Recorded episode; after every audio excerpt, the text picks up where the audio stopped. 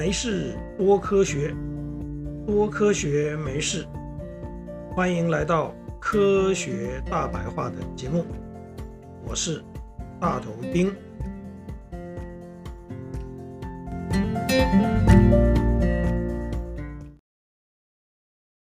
臭豆腐在华人地区受到普遍的喜爱，而以臭而闻名的食物里面，在西方也只有 cheese 跟它齐名了。臭豆腐的真正起源已经不可考了。有说是清朝康熙年间，一位到北京赶考却名落孙山，名字叫王致和的安徽读书人。留在北京经营豆腐铺，某一天想把豆腐做成豆腐乳，却出了错，而意外得到奇臭无比，但油炸后风味绝佳的臭豆腐乳，这就是臭豆腐的起源。也有人认为，现在。在安徽徽州的一道名菜毛豆腐，也就是长出毛来的豆腐，可能才是现在大江南北各路臭豆腐的真正起源地。不管怎么说，豆腐是由黄豆所制作而成，所以。会含有丰富的蛋白质。虽然现在各个地方的臭豆腐制作方法可能差异很大，但是基本的原理是一样的，是透过把豆腐发酵，换句话说，就是利用微生物把豆腐里的蛋白质。给分解而得到的。从一开始，臭豆腐就是在一连串的臭里面所生成的。制作臭豆腐的臭卤水，早期是在缸子里加上肉跟蔬菜，并任由它们自然发酵。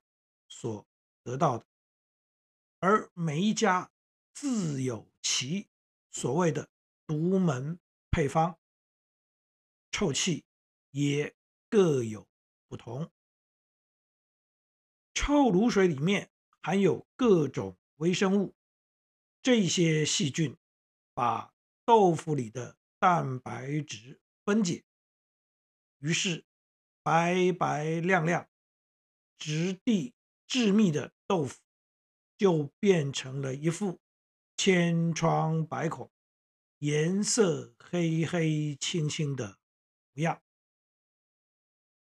分解以后的臭豆腐之所以会臭，是因为发酵以后的臭豆腐含有有机胺、氨气等有臭味的气体的缘故。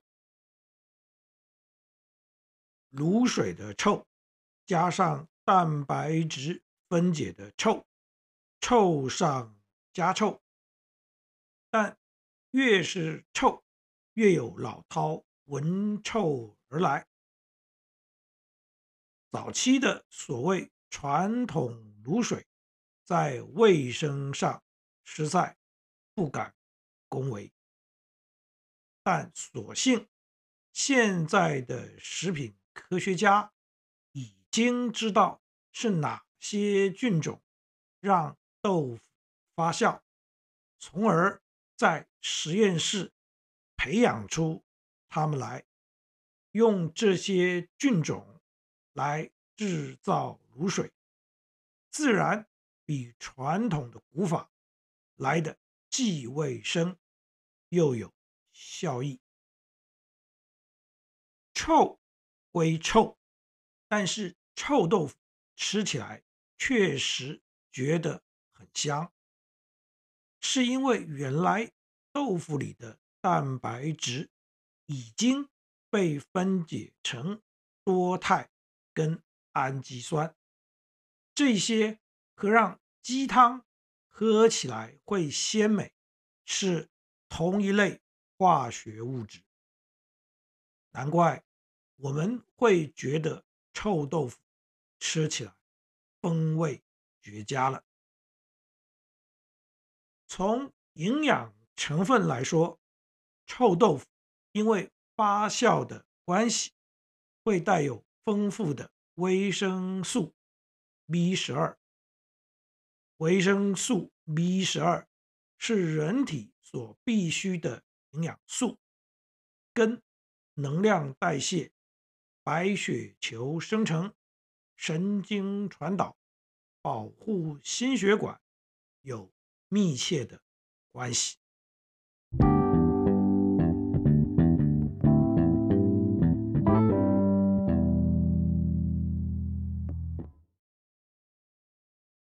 各位听众，请别误会，这样说并不是表示我们就可以肆无忌惮的大吃这一种美食。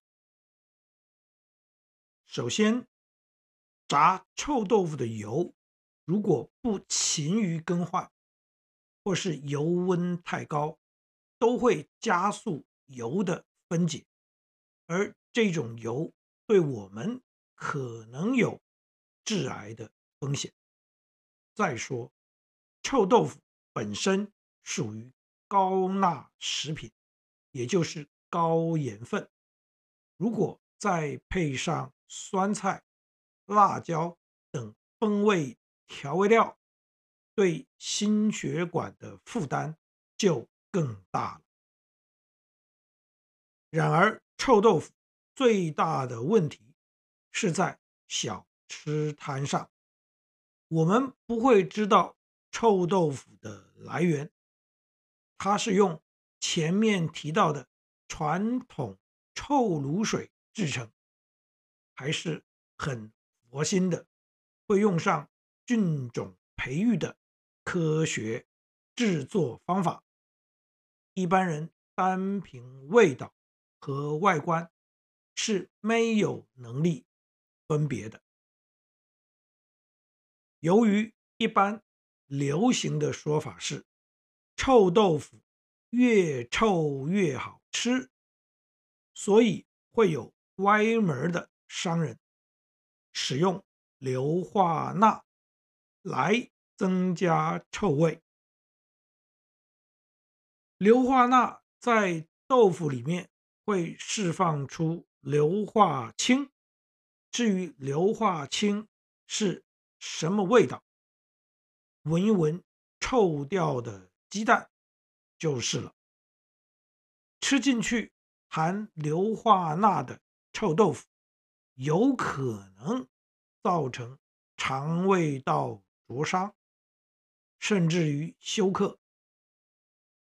如果您想了解更多，关于硫化氢的危害，欢迎收听第七十九集《地狱的气味》这一集。所以说，臭豆腐这种中华美食固然让人食指大动，但我们仍然应该适量，并且尽可能慎选。有品牌的店家才比较保险。